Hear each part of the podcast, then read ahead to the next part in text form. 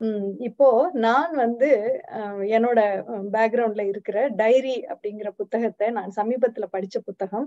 இதைத்தான் நான் இங்க கொஞ்சம் இதுல இருக்க ரெண்டு மூணு கதைகளை சொல்லி இதை பகிர்ந்துக்கலான் இருக்கேன். ஆஹ் இதை எழுதினவங்க வந்து அருள்மொழி அப்படிங்கிறவங்க இவங்க கோவையை சேர்ந்தவங்க இவங்க இப்போ சியாட்டில் மாநகரத்துல இருக்காங்க. மென்பொருள் பொறியாளராக இருக்காங்க. இது இவங்களுடைய முதல் புத்தகம். ஆஹ் அவங்க வந்து அந்த அணிந்துரையிலே அவங்க சொல்றாங்க நான் ஏதோ சில கவிதை கதைகளையும் கட்டுரைகளையும் எழுதி ஒன்னும் இலக்கிய உலகத்தெல்லாம் தூக்கி நிறுத்திட போறது இல்ல அப்படின்னு ரொம்ப பணிவாக சொன்னாலும் இந்த புத்தகம் நம்ம மனசுல நிக்கும். முதல் புத்தகம் மாறியே இருக்காது. அவங்களுடைய அஹ் அவங்க விரும்பி படிக்கிற எழுத்தாளர் அம்பை. அதனால அதன் தாக்கம் அந்த கருத்துக்களின் தாக்கம் இந்த புத்தகத்திலயுமே இருக்கு. அப்படியே நம்மள புரட்டி போடும். இந்த புத்தகத்தை வந்து கொங்கு நடையில அவங்க எழுதியிருக்காங்க. அந்த பகுதி மக்களுக்கு ரொம்பவே பிடிக்கும். ஏன் அப்படி நான் சொல்றேன்னா மதுரை தமிழ்ல வர்ற திரைப்படங்கள் கதைகள்லாம் எனக்கு ரொம்ப பிடிக்கும். அதனால நான் சொல்றேன். ஆனா இது கொங்கு பகுதி மக்கள் மட்டுமே படிக்க வேண்டிய புத்தகம் இல்லை. இது எல்லாருமே படிக்க வேண்டிய புத்தகம்.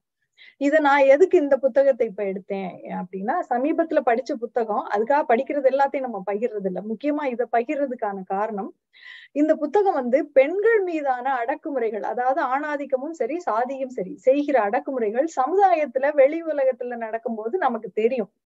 அப்படி தெரியாமல் வீட்டுக்குள்ள சட்டுலா நடக்கிற அடக்குமுறைகளை பத்தி இந்த புத்தகம் பேசுது. அத பத்தி இப்ப முன்னேறிய பெண்களும் சரி முன்னேறி கொண்டு இருக்கிற பெண்களும் சரி இன்னும் சந்திச்சுக்கிட்டே இருக்கோம்.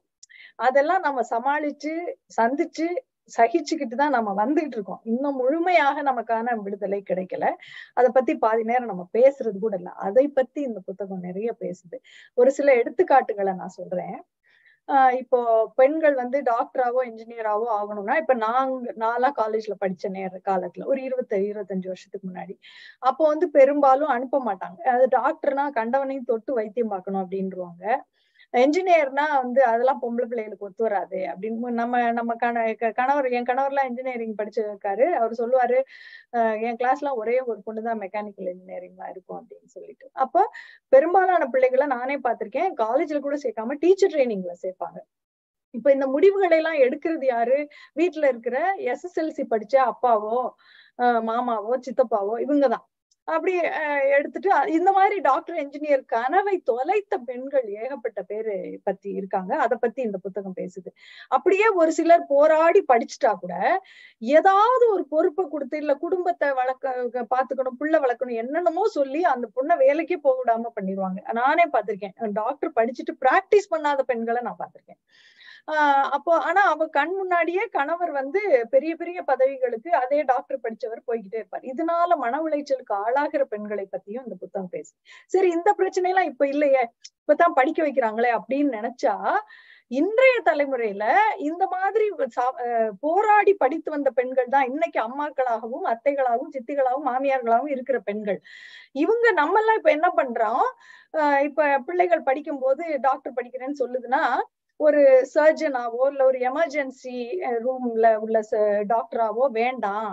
அதெல்லாம் கண்ட நேரத்துல வேலைக்கு போக வேண்டி வரும். ரொம்ப சேஃபா காலையில போயிட்டு சாயந்தரம் வர மாதிரி இஎன்டி இந்த மாதிரி படிச்சுக்கோ அப்படின்னு சொல்றோம். அப்ப இதையும் நாம சிந்திச்சு பார்க்கணுங்கிறத ஏன்னா நம்மளே கஷ்டப்பட்டு வந்தோம். நம்ம இன்னொரு வகையான முட்டுக்கட்டை போடக்கூடாதுங்கிறதையும் இந்த புத்தகம் வந்து உணர்த்துது. இப்போ அதே மாதிரி இன்னொரு எடுத்துக்காட்டு என்னன்னா பிள்ளை கூப்பிடுற தூரத்துல இருக்கணும்னு சொல்லி பக்கத்திலேயே கட்டி கொடுப்பாங்க. ஆனா அவளுக்கு ஏதாவது ஒரு பிரச்சனைன்னு வந்தா அவளுக்கும் அதே மாதிரி தானே. பக்கத்துலதான் அம்மா அப்பா இருக்காங்க. ஒரு பிரச்சனைனா நம்ம போலாம் அப்படிதானே நினைப்பா. ஆனா அவ ஒரு பிரச்சனைன்னு வந்துட்டான்னா உடனே அந்த பிரச்சனை பண்றவனை விட வீடும் அதாவது கூட பிறந்த வீடு புகுந்த வீடு வந்து ரொம்ப அவளை பாடாப்படுத்தும். இதனாலயே வீட்டுல யார்கிட்டையும் பேச முடியாத மனநிலையில இருக்கிற பெண்களோட பிரச்சனைகள்.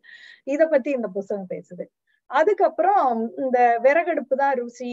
அம்மியில அரைச்சாதான் ருசி ஆட்டுக்கல்ல அரைச்சாதான் ருசி அப்படின்னு பாராட்டி பாராட்டியே பெண்களுடைய வாழ்க்கைய வந்து தியாகம் செய்ய அவங்கள குடும்பத்துக்காகவே தியாகம் செய்ய வைக்கிறது. இதெல்லாம் இப்ப இல்ல அப்படின்னா இப்ப கூட த கிரேட் இண்டியன் கிச்சன் அப்படின்னு ஒரு படம் எடுக்க வேண்டிய சூழ்நிலை இருக்கு அப்படின்னா இன்னமும் இது மாதிரியான பெண்கள் இருந்துகிட்டே தான் இருக்கு. இன்னமும் பெ- ஒரு ஒரு சாரார் இப்படி இருக்கிறாங்க கஷ்டப்படுறாங்க. அப்போ மொத்தமாகவே குடும்பம் என்னும் அமைப்பு தின்று தீர்த்த என் பெண்களுக்காக அப்படின்னு சொல்லியே அவங்க புத்தகத்தை சமர்ப்பிக்கிறாங்க. இந்த பெண்களுக்காக. பாதுகாப்பாக இருக்க வேண்டிய குடும்பம் தின்று தீர்த்த பெண்களுக்காக அப்படின்னு. இதுல மொத்தம் பதினான்கு கதைகள் இருக்கு. அதுல எனக்கு பிடிச்ச கதைகள் மூணைத்தான் நான் இன்னைக்கு பகிர்ந்து போறேன். எனக்கு நிறைய கதை பிடிச்சது. அதுல மூணு. ஒண்ணு வந்து அங்காளி பங்காளி. ஆஹ் அதுக்கப்புறம் காட்டை வித்து கல்லு குடிச்சவன். அப்புறம் தண்ணி பைப்பு அப்புறம் அந்த தியாகம்னு ஒரு கதை இருக்கு. அதோட முடிவு மட்டும் நான் சொல்லுவேன் இப்போ அங்காளி பங்காளி அப்படிங்கிற கதை. கணவனுக்கு பிறகு ஒரு பெண்ணுக்காக பேசுறதுக்கு உண்மையாகவே சொந்தங்கள் ஏதாவது இந்த உலகத்துல இருக்கா அப்படின்னு கேள்வி கேட்ட கதை இது. ஆஹ் இந்த கதையில வேலுமணி அப்படின்னு ஒரு அம்மா. அவங்க கணவர் வந்து இறந்து போயிடுறாரு. அவங்களுக்கு ஒரே ஒரு பொண்ணு ஏழாவது படிக்குது. அந்த பொண்ணோட முழு பரீட்சை நடக்கிற நான் அந்த கடைசி பரீட்சை அன்னைக்கு அவர் இறந்து போயிடுறாரு. ஸ்கூல்ல இருந்து டீச்சர் வந்து கூப்பிடுவாங்க. இந்த பரீட்சை ஒண்ணு நீங்க காரியமெல்லாம் பாருங்க. புள்ள வந்து எழுதிட்டு வந்துருட்டோம். இதை எழுதலைன்னா ஒரு வருஷம் போயிடும்னு வந்து கூப்பிடுவாங்க. அதெல்லாம் முடியாது. அப்பா செத்தனைக்கு எப்படி பிள்ளைய அனுப்புறது? அப்படி இப்படின்னு எல்லாரும் சேர்ந்து சத்தம் போட்டு அதுல அங்க பண்ணன்னு ஒரு பங்காளி ஒருத்தர் இருப்பாரு. அவர் தான் பயங்கரமா கத்துவாரு. கத்தி அந்த பிள்ளைய அனுப்பவே மாட்டாங்க. சரி கணவரும் இல்ல. இன்னி இவங்களை நம்பிதான் நம்ம வாழ்க்கை இருக்கு. போனா போது பிள்ளை இன்னொரு வருஷம் படிச்சுக்கிட்டுன்னு சொல்லி வேலுமணியும் விட்டுரும். ஆஹ் சரி எல்லாம் இந்த காரியம் எல்லாம் முடிஞ்சு கிடிஞ்சு எல்லாரும் போயிடுவாங்க. ஆஹ் அப்ப இந்த அவளோட அக்காவும் மச்சானும் தான் இன்னி இவளுக்கு வந்து பாதுகாப்பு மாதிரி இந்த வேலுமணிக்கு அதனால தனி வீட்டுல இருப்பாங்க. வேண்டாப்பா நீயும் பிள்ளையும் ஒரு ஒண்டி கொடுத்தன மாதிரி ஒரு நாலஞ்சு வீடு சேர்ந்து இருக்க இடத்துல இருந்துக்கிறங்க அதான் பாதுகாப்புன்னு சொல்லி அவங்கள மாத்தி வச்சுட்டு இவங்க பக்கத்து ஊர் தான் அக்காவும் மச்சானும் போயிடுவாங்க எல்லாம் ஒழுங்கா போய்கிட்டு இருக்கும். ஒரு ரெண்டு மாசம் கழிச்சு இந்த அங்க பண்ண வருவாரு அந்த பங்காளி. வந்து அவகிட்ட என்ன எப்படி இருக்க? சும்மா விசாரிச்சுட்டு போலான்னு வந்தேன் பாத்துட்டு போலான்னு வந்தேன் பாரு. இவ காப்பி எல்லாம் போட்டு கொடுப்பா. குடுத்த உடனே டக்குன்னு வந்து இவளை கட்டி பிடிச்சு இவளை பலவந்தம் பண்ண பாப்பாரு அவ அப்படியே விடுவிச்சுக்கிட்டு ஒரு நிமிஷம் அவளுக்கு ஈரக்கொல்ல நடுங்கிட்டு விடுவிச்சுட்டு வேகமா ஓடி வந்துருவா வெளிய. வந்தா வந்து அப்படியே விட விடக்கும் அவளுக்கு உடம்பு. பயமா இருக்கும். என் என்ன பண்றதுனே அவளுக்கு ஒரு நிமிஷம் புரியாது. நடுங்குவா. அப்ப பக்கத்து வீட்டுல அந்த நாலு பேர் இருக்கிற வீடு தானே நாலு குடித்தனம். அதுல ஒரு வீட்டுல வந்து திண்ணையில ஒரு வயசான கிளவியம்மா எப்பவும் உட்கார்ந்துருக்கும். அன்னைக்குன்னு பார்த்தா அந்த அம்மா இருக்காது. வெளியே வந்து முதல்ல திண்ணையதான் பாப்பா இருக்காது அவளுக்கு கடுப்பா ஒரு எந்நேரமும் உட்காந்து போறவங்க வரவங்களை எல்லாம் விசாரிச்சுட்டே இருக்கும். இப்பன்னு பார்த்து எங்க போய் தொலைஞ்சிச்சு இந்த கிழவி அப்படின்னு அப்படியே பயந்துகிட்டே நின்றுட்டு தலையை குனிஞ்சு நின்றுட்டு இருப்பான் அவன் உள்ள இருந்து வருவான். அந்த இன்னி என்ன அவனை அங்க பண்ணேன்னு சொல்றது அங்க பண்ணே சொல்லுவான்.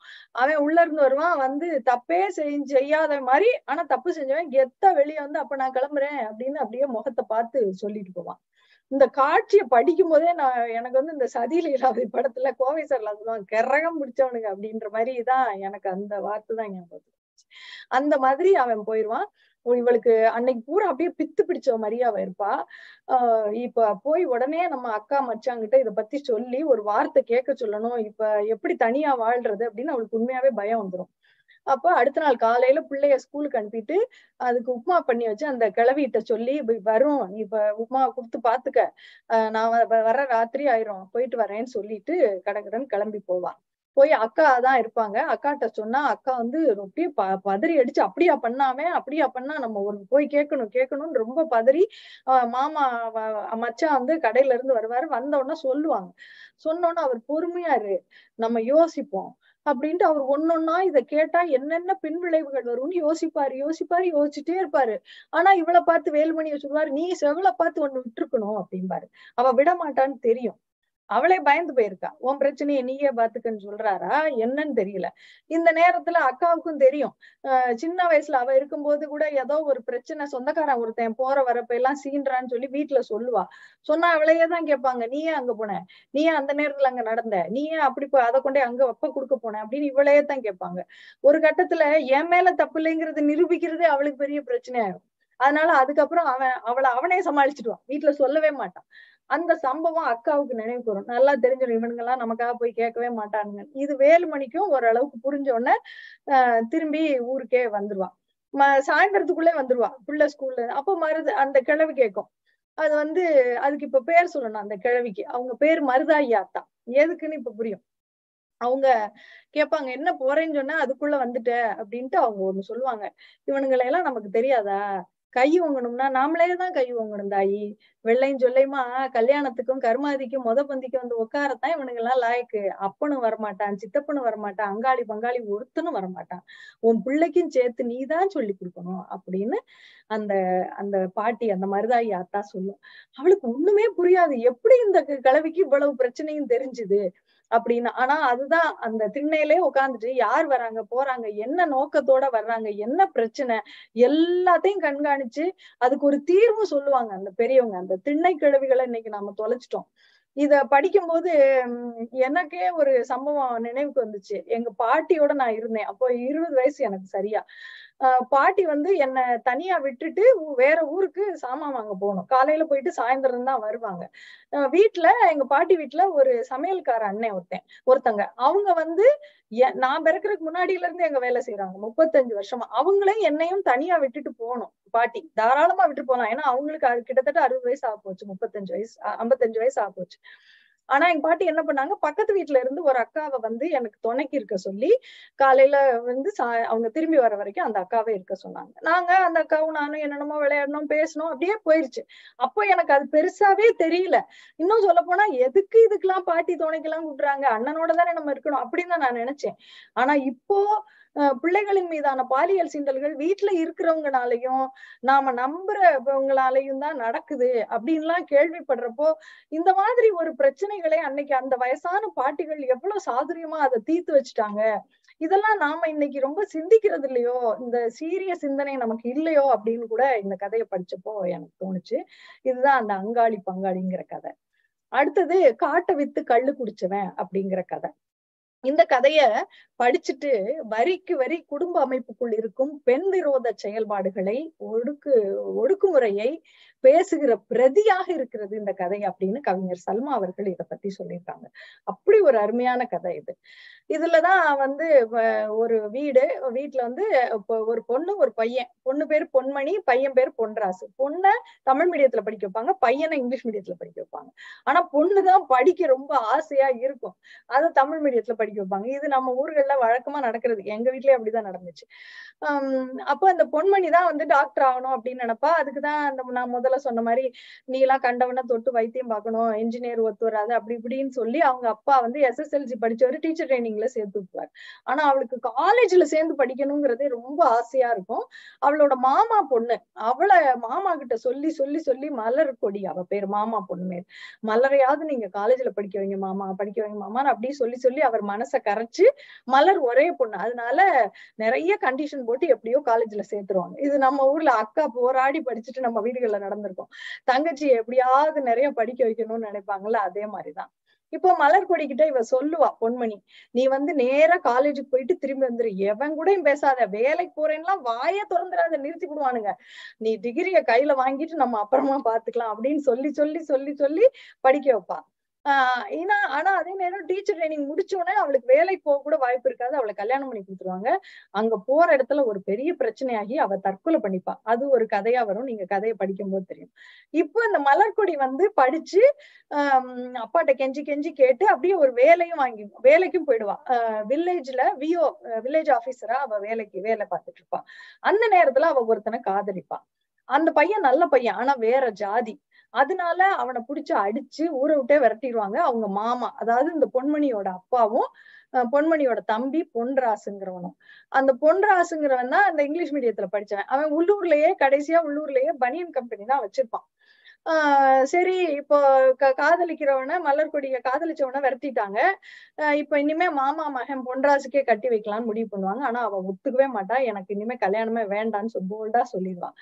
உடனே அவன் சொல்லுவான் என்ன கண்டவன் கூட பஸ் ஸ்டாண்ட்ல மேஞ்சி மேய்ஞ்சிக்கிட்டு இருந்தவள கட்டுறதே பெருசு இவ மாட்டேன்னு வேற சொல்றாளா? அப்படின்னு அவன் ஏதோ பெருசா கெத்தா கேட்பான் எதுக்கு அப்படி சொல்றான்னா அவ விவோவா இருக்கனால பல பேரோட அவ பேச வேண்டிய நிலைமை அவளுக்கு இருக்கு. அதத்தான் அவன் அப்படி சொல்லுவான். ஆனா உண்மையிலேயே அவன் எதுக்கு இவ்வளவு கல்யாணம் பண்ணிக்கிறேன்னா அவனுக்கு பொண்ணே வரல. ஏன்னா ஊர்ல உள்ள பொண்ணுகள்லாம் பனியன் கம்பெனிக்காரெல்லாம் நாங்க கட்ட மாட்டோம். நாங்க வந்து மரியாதையா வேலை செய்யற டவுன்ல வேலை பாக்குறவங்கள தான் கட்டுவோம்னு அப்ப அந்த காலத்துல அந்த நேரத்துல ஒரு முடிவு ஒரு அப்படி நடந்துகிட்டு இருந்துச்சு. அதனால இவன் என்னமோ இவளுக்கு வாழ்க்கை கொடுக்குற மாதிரி அவன் அப்படி பேசிட்டு இருப்பான். ஆனா நிலைமை என்னன்னா மலர்கொடியை பொறுத்த வரைக்கும் அவ வேலைக்கெல்லாம் போயிட்டு வர்றதுனால பல பேர் அவ போறப்ப வரப்பெல்லாம் நின்று அவளை சைட் அடிக்க தான் செய்வாங்க. ஆனா அவங்களெல்லாம் சமாளிச்சிடலாம். இந்த சொந்தக்காரன் சாதிக்காரன் சொல்லிட்டு வர்றவன் தான் கைய நீட்டுவான். அவனைத்தான் சமாளிக்க முடியாதுன்னு அவ மலர் கொடிக்கு தெரியும். இதே மாதிரி ஒரு நாள் யாருமே இல்லாதப்ப பொன்ராசு வீட்டுக்கே வந்துருவான். வந்து அதான் வயசாகுதுல தனியா இருந்தா கண்ட வயலும் வந்து கேட்க மாட்டானா? நான்னா ஒரு பாதுகாப்பா இருக்கும்ல அப்படிமா மரியாதையா நடந்துக்கோ அப்படின்னு அவ சொல்லுவா. ஏன் இல்லை இல்லைன்னா போலீஸ்ல கம்ப்ளைண்ட் ஊத்தியாக்கும். போலீஸ் எல்லாம் நம்ம பக்கம் தெரியுமா? அப்படின்னு சொல்லுவான். உடனே அவ சொல்லுவா ஆஹ் அதான் பொள்ளாச்சிக்காரன் பிரச்சனையில உங்க அக்கா செத்து போனால நீயும் உன்னோட போலீஸும் என்னத்தை நட்டு புடுங்கிட்டீங்க? அப்படின்னு கேட்பான். உடனே அவன் சொல்லுவான் அவ புத்தி கெட்டு போச்சு. பொம்பளை அண்ணாந்து பார்த்து நடந்தா பாக்குறவனுக்கு நினப்பு வராமையா இருக்கும். அப்படின்னு அவ மேல தப்பு சொல்லுவான் அக்கா மேல. அப்ப இவ சொல்லுவா ஆமா நாங்கெல்லாம் இப்ப உன்னை அண்ணாந்து பார்த்து மயங்கிட்டோம்ல. அதான் திறந்த வீட்டுக்குள்ள நாய் நுழைஞ்ச மாதிரி நுழைஞ்சியா? அப்படின்னு கேட்பான். நீ ரோட்ல நின்னு கண்டவன் கூட பேசுற சாதிக்காரன்னா கசக்குதா? அப்படின்னு அவ பயந்த மாதிரியே அதே ஸ்டேட்மெண்ட் அவன் கேட்பான். அப்போ சொல்லுவா ரோட்ல நின்னு பல்ல காட்டுறவன்லாம் சும்மா பாப்பான். பாதி பேருக்கு வந்து பேச கூட தைரியம் இருக்காது. அப்படியே வந்தா கூட வந்து காதலிக்கிறேன்னு சொல்லுவான் வீடேறி வந்து உன்ன மாதிரி பலவந்தம் பண்ண மாட்டான்டா. பலவந்தம் பண்றவன் எல்லாம் கொழுத்த சாதிக்காரன். கொழுத்த சாதிக்காரன்னா பலியாகிறது அக்கா தங்கச்சினா கூட நீங்க வாயை மூடிட்டு இருப்பீங்க. ஆனா இளைச்ச சாதிக்காரன் மரியாதையா கல்யாணம் பண்ணி குடும்பம் நடத்தினா கூட உங்க மானம் போயிடும்ல. எங்க எங்களை நாங்களே காப்பாத்திக்கிறோம். நீ போய் உன் வேலை பாருன்னு சொல்லி அவனை வீட்டை விட்டு விரட்டிடுவான் இவ இவ்வளவு போல்டா அவ பேசலைன்னா அவளையே அவளால காப்பாத்திக்க முடியாது. ஏன்னா அவளோட அம்மா அப்பா மாமா எல்லாருமே அவளுக்கு அடங்கி போகணும்தான் அவளை சொல்றாங்க. இன்னும் சொல்ல போனா பொன்ராசு கூட இப்படி மடிப்பு கலையாத புடவை கட்டிக்கிட்டு வேலைக்கு போறவ இப்படியெல்லாம் லோக்கலா பேசுவான்னு கூட அவனே எதிர்பார்த்திருக்க மாட்டான். இது எப்படி இருக்கும்னா இந்த ஜே ஜே ஜே ஜேஹேன்னு ஒரு மலையாள படம் வந்தது. அதுல வந்து நீங்க பாத்திருப்பீங்கன்னு நினைக்கிறேன். கல்யாணம் அப்பதான் ஆயிருக்கும். எதுக்கு எடுத்தாலும் அவனுக்கும் வரும். அரைவான் ஆறு மாசத்துல அந்த பிள்ளை இருபத்தோரு அறை வாங்கியிருக்கான் ஒரு நாள் அவன் எதிர்பார்க்காதப்ப அந்த பிள்ளை திருப்பி அடிச்சிரும். ஏன்னா அது வந்து யூடியூப்ல பார்த்து கராத்தே எல்லாம் கத்து வச்சிருக்கோம். நல்லா போட்டு திருப்பி அடிக்கும். அவன் எதிர்பார்க்கவே மாட்டான். இவன் எவ்வளவு அடிச்சாலும் வாங்கிப்பா போலன்னு தான் நினைப்பான். அதே மாதிரி பிள்ளைங்களை படிக்க வச்சுட்டு வேலைக்கும் அனுப்பிட்டு அதுங்க வந்து வாயே திறந்து பேசாது முட்டாளாவே இருக்கும்னு எப்படி இந்த குடும்பங்கள் எதிர்பார்க்குதுன்னே தெரியல அப்படிங்கிறத இந்த கதை சொல்லும் நல்லா. அந்த படிப்பு அவ படிச்சிருக்கா பல பேரோட பேசுறா வேலைக்காக எப்படி மரியாதை கொடுக்கணும் கொடுக்கப்படணும் அப்படின்னு தெரியும். அது அவளுக்கே கொடுக்கலன்னா சும்மா இருப்பாளா? அப்போ இந்த தைரியத்தை பிள்ளைங்களுக்கு படிப்பும் வேலையும் தருது அப்படிங்கறத இந்த குடும்பம் புரிஞ்சுக்கணும் அப்படின்னு இந்த கதை ரொம்ப அழகா எடுத்து சொல்லும். அடுத்த கதை வந்து தண்ணி பைப் அப்படிங்கிற கதை. இது வந்து ஜாதிய ஒடுக்குமுறையை பத்தி பேசின கதை. இதுல உன்ன மாதிரி சமைக்க முடியுமா? உன்ன மாதிரி வீட்டை சுத்தமா வச்சுக்க முடியுமா? உன்ன மாதிரி பிள்ளைகளை பாத்துக்க முடியுமா? உன்ன மாதிரி உண்டான்னு சொல்லி சொல்லியே எப்படி பெண்களை அடிமைப்படுத்துறாங்களோ அதே மாதிரி செம்பனை மாதிரி சுத்தமா வேலை செய்ய இந்த ஜில்லாவிலேயே ஆள் இல்லப்பா அப்படின்னு சொல்லி சாராயம் வாங்கி கொடுத்து அவனை துப்புரவு தொழிலுக்கு கூட்டிட்டு போகும் போவாங்க. ஆஹ் உண்மையிலேயே வந்து நம்மளால அதுக்கு குத்தி விட முடியாது பக்கத்துல கூட நிக்க முடியாது. ஆனா அவங்க மூக்க பிடிச்சுக்கிட்டு சாராயத்தை குடிச்சிட்டு அந்த இதுக்குள்ள குதிப்பாங்க. ஆஹ் காரியக்காரவங்க இப்படித்தான் சொல்லுவாங்க அப்படின்னு யாராவது வந்து கூட்டிட்டு போனா அவனோட அம்மா சொல்லும். வயசான அம்மா அது சொல்லும். இப்படியே வேலைக்கு போறதுக்காகவே குடிச்சு குடிச்சு ப அவன் அவன் குடி பழக்கத்துக்கு அடிமை ஆயிடுறான் செம்பன். இதனால அவன் உடம்பு கெட்டு போயிருது அப்படின்னு சொல்லிட்டு அவனை வீட்டிலேயே இருக்க சொல்லிட்டு மனைவி நான் வேலைக்கு போறேன். நீ நீ குடிக்காத வீட்டிலேயே இரு அப்படின்னு சொல்லிட்டு மனைவி வேலைக்கு போவாங்க செம்பனோட மனைவி. அதுவும் பொம்பளைங்கிறனால முக்கா நேர கூலி தான் கிடைக்கும். ஆஹ் பிள்ளைங்க வந்து ரெண்டு பிள்ளைங்க. ஒரு பொண்ணு ஒரு பையன். எட்டாவதோட பிள்ளை படிப்பை பொண்ணோட படிப்பை நிறுத்திடுவான். ஏன்னா ஒன்பதாவது படிக்கணும்னா அடுத்த ஊருக்கு போகணும். எப்படியும் ஒன்பதாவது படிச்சாலும் காலேஜுக்கா நம்ம அனுப்ப போறோம். அதனால எட்டாவதோட போதும். அந்த பொண்ணு வந்து எட்டாவது முடிச்சுட்டு தையல் கடையில வேலை பார்க்கும். நல்லா தையல் கத்துக்கிட்டுரும் ஆறே மாசத்துல. ஆனா யாருமே இவங்ககிட்ட வந்து தைக்க கொடுக்கவே மாட்டாங்க. ஏன்னா இவங்க வந்து கீழ் ஜாதி அப்படின்னு சொல்லப்பட்ட மக்கள். அதே மாதிரி பையனை வந்து ஒரு சைக்கிள் கடைக்கு வேலைக்கு அனுப்புவாங்க. அப்பதான் அந்த பையன் உண்மையாகவே அந்த சமுதாயம் எப்படி அவனை ஒதுக்குது அப்படின்னு ஒரு பிள்ளையுடைய கண்ணோட்டத்துல இருந்து இந்த கதை கதை எழுதப்பட்டிருக்கும். அப்படி படிக்கும்போது கண்ணீரே வரும். இந்த தனி தட்டு கொடுக்கறது தனி டம்ளர் கொடுக்கறது இதெல்லாம் பெரியவங்களுக்கு கொடுத்து நானே கண்ணால பாத்திருக்கேன் அது அப்படியே இயல்பா நடக்கும். யாருமே அது தப்புன்னே நினைக்கவே மாட்டாங்க. அதே மாதிரி இந்த பையன் போவான் சைக்கிள் கடைக்கு வேலைக்கு போவான். பக்கத்துல ஒரு தண்ணி பைப் இருக்கும். அங்க போய் தண்ணி பிடிக்கிறக்காக வரிசையில நிப்பான். கேட்பாங்க உன் பேர் ஓ சைக்கிள் கடைக்கு புதுசா வந்திருக்கேன் உன் பேர் என்ன? ஊர் என்ன? அப்பா பேர் என்ன? கேட்ட உடனேயே அங்க தனியா வை குடத்தை நாங்க ஊத்துறோம் அப்படின்ட்டுருவாங்க ஆஹ் அப்படியே தண்ணி பானை தூக்கிட்டு அழுதுகிட்டே போவான் அவன் ஆஹ் சுண்டல் கொடுப்பாங்க எல்லாருக்கும். அவனுக்கு மட்டும் கடைசியா கொடுப்பாங்க. தனியா ஒரு காகிதத்துல கொடுப்பாங்க. ஆஹ் அது மாதிரி தண்ணிக்கு தனி டம்ளர் டீக்கு தனி டம்ளர் இந்த மாதிரி அவன் அவன் போனாலே அப்படியே குசு குசுன்னு ஏதோ பேசிட்டே இருப்பாங்க. அப்படியே பொது இடத்துல அந்த புள்ள ஒதுக்கப்படுறது வந்து ரொம்ப அவமானமா இருக்கும் அவனுக்கு.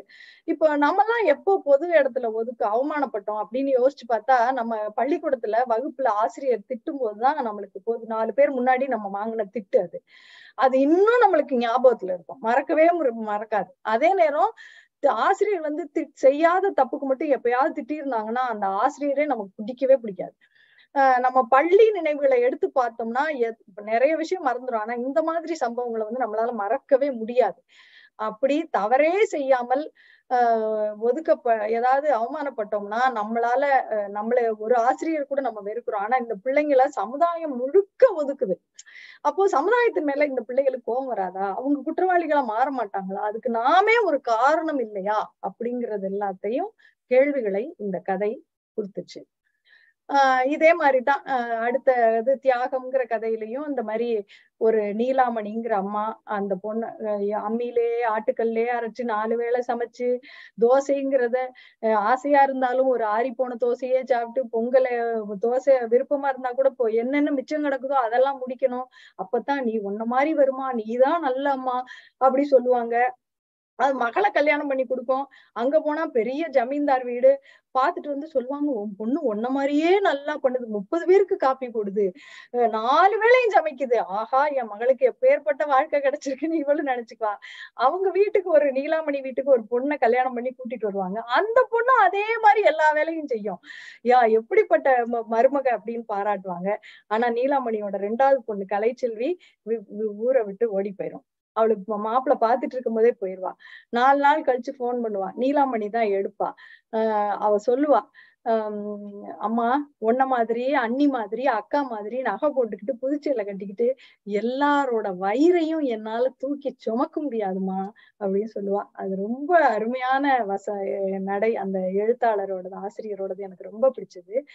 அப்பதான் அவ சொல்லுவா. அப்ப வெளியே எல்லாரும் பேசுவாங்க. ஓடி போயிட்டானோன்னு இதுக்கு நாக்க பிடிங்கிட்டு செத்து போயிருக்கலாம். நாலு நாள் கழிச்சு காரியத்தை பண்ணிட்டு மறந்துருப்போம் அப்படின்னு பேசிட்டு இருப்பாங்க. அப்போ நீலாமணியோட மனசுக்குள்ள ஓடும். உங்களுக்கு காலம் பூரா சோறாக்கி போட்டதுக்கு என் புள்ள உசுருக்கு கூட இங்க ஒரு சொல் இல்லாம போச்சுல. இதுக்காகலாம் என் பொண்ணு சா ஏன் இந்த புள்ள சாகணும்னு ஒருத்தர் கூட கேட்கல அப்படின்னு அவ அப்பதான் இவங்களோட உண்மையான இவங்களுக்காகவா நம்ம இவ்வளவு கஷ்டப்பட்டு வேலை பாக்குறோம் அப்படிங்கறது அவளுக்கு தோணும். ஆனா அதை கூட அவளால சொல்லவே முடியாது. மனசுல ஓடுறது எல்லாத்தையும் ரசத்துக்கு புளிய கரைச்சுக்கிட்டே மனசுக்குள்ளேயே கரைச்சிடுவா அதுதான் அந்த தியாகம்ங்கிற கதை. இந்த மாதிரியான நல்ல நல்ல கதைகளை கொண்டதுதான் இந்த புத்தகம். எனக்கு இதுல ரொம்ப பிடிச்ச கதாபாத்திரங்கள் இந்த மலர்கொடி மருதாய் யாத்தா இவங்கெல்லாம் தான். என்ன காரணம் அப்படின்னா அடக்குமுறையை எதிர்கொண்ட பெண்கள் எதிர்த்த பெண்கள் அதுக்கு ஒரு தீர்வு கண்ட பெண்கள் இவங்கெல்லாம். ஆஹ் இப்போ ஹீரோ படத்துல வந்து அவர் அடி வாங்குறதெல்லாம் பார்க்கும்போது ஆஹ் எப்படா இவர் திருப்பி அடிப்பாருன்னு நம்மளுக்கு அப்படியே தோணிட்டே இருக்கும். ஒரு கட்டத்துல அவர் திருப்பி அடிக்கும் போது நம்மளுக்கு செம்மையா அப்படியே நுனி சீட்டுக்கு வருவோம்ல. அந்த மாதிரியான புதுமை பெண்கள் இவங்க. நம்ம சார்பா இவங்க கேக்குறாங்க. நம்மளையே இவங்க இடத்துல வச்சு பாக்குற மாதிரியே எனக்கு இருந்துச்சு. அது மட்டும் இல்ல ஒரு பிரச்சனை வந்தா இப்படித்தான் கேட்கணும் தீக்கணுங்கிற ஒரு கைடன்ஸா கூட அது இருந்துச்சுன்னு சொல்லலாம். தைரியமா இருக்கணும் அப்படிங்கிறதுக்கு. இந்த புஸ்தகத்தை வந்து வாய்ப்பு கிடைச்சா எல்லாரும் படிங்க. பெண்கள் மட்டும் இல்ல முக்கியமா ஆண்கள். அதை நான் சொல்றதுக்கு ஒரு பெரிய காரணம் வந்து பெரியாரியத்தை அக்குவேர் ஆணிவேராக பேசுற ஆண்கள் கூட தன் வீட்டு பெண்கள்னு வரும்போது இது போன்ற கருத்துக்களை எல்லாம் இப்பதான் முதல் முறை படிக்கிற மாதிரி ஓ இதை நான் படிச்சுட்டு நேத்து என் மனைவி கிட்ட மன்னிப்பு கேட்டேன் அப்படின்லாம் சொல்லுவாங்க. இப்ப புரியாது ஒண்ணுமே. தந்தை பெரியார் அவர்களை ஆழமாக படிக்கும் போது அவருடைய கருத்துக்களை அஹ் எல்லாத்துலயும் கடைபிடிக்கும் போது மனைவின்னு வரும்போது மட்டும் எப்படி நீங்க அதை சௌரியமா மறந்து போயிடுறீங்க? அப்போ ஆண் என்கிற அந்த சௌரியம் உங்களுக்கு பிடிக்குது இல்லையா? அதனாலதான் சொல்றேன். பெண் பெண்கள் மட்டும் இல்ல எல்லா ஆண்களும் கட்டாயம் படிக்க வேண்டிய புத்தகம் எங்களுக்கு மன்னிப்பு வேண்டாம் மதிப்பு வேண்டும் புரிதல் வேண்டும் அப்படின்னு இந்த புத்தகத்தை படிக்கணும்னு சொல்றேன். நல்ல வாய்ப்புக்கு நன்றி. மிக்க நன்றி தோழர். முதல்ல உங்களுக்கு வாழ்த்துக்கள். ஏன்னா ரொம்ப அருமையான நடை. அந்த கதையை அவ்வளோ அழகா நீங்க சொன்னீங்க. அந்த கதை அந்த நூல்ல இருக்கக்கூடிய இரண்டு மூன்று கதைகளை நான் படிச்சிருக்கேன். நீங்க இப்ப சொன்ன உடனே முழுசா படிக்கணும் அப்படின்ற அந்த ஆவல் ஏற்படுது. இன்னைக்கு நம்மளோட அந்த எழுத்தாளருமே இணைஞ்சிருக்காங்க. இனிய தோழி அருள்மொழி. வணக்கம் தோழர். வாய்ப்பு இருந்தா நீங்க உங்களுடைய கருத்துக்களை பகிர்ந்துக்கோங்க. வணக்கம் தோழர். ஆஹ் அனைவருக்கும் வணக்கம். ஆஹ் இப்போ கொஞ்ச நேரத்துக்கு முன்னாடி தான் கனிமொழி தோழர் வந்து மெசேஜ் பண்ணியிருந்தாங்க. இந்த மாதிரி ஆஹ் ஜெயாமாறன் அவர்கள் உங்க புக்கை பத்தி டிஸ்கஸ் பண்றாங்க. நீங்க முடிஞ்சா இணைஞ்சுக்கங்க அப்படின்னு. ஆஹ் நான் வந்தேன். ஆஹ் ஜெயாமாறன் ரொம்ப அருமையா என்னுடைய கதைகளை திருப்பியும் யா இன்னொருத்தவங்க சொல்லி எனக்கு கேட்கறது வந்து ரொம்ப ஒரு நல்ல அனுபவமா இருந்தது. ஆஹ் இது இதுக்கு முன்னாடியும் இன்னொரு புத்தக அறிமுக கூட்டத்திலையும் ஜெயாமாறன் அவர்கள் பேசியிருக்காங்க. ஆஹ் மிக அருமையாக இருந்தது. நான் நான் சொல்ல வந்தது இவ்வளோ ஆஹ் சரியான அளவுல புரியுமா? அப்படிங்கிற ஒரு கருத்தோட்டம் எனக்கு இருந்து ஒரு எண்ணம் ஆரம்பத்துல எனக்கு இருந்ததுதான். ஆஹ் அது மிகச்சரியா போய் சேர்ந்திருக்கு அப்படிங்கிற ஒரு மகிழ்ச்சியோட முடிச்சுக்கிறேன். மிக்க நன்றி தொடர் இதை ஆர்கனைஸ் பண்ணதுக்கும் ஆஹ் ஜெயாமாறன் அவர்களுக்கும். நன்றி நன்றி தோழர்.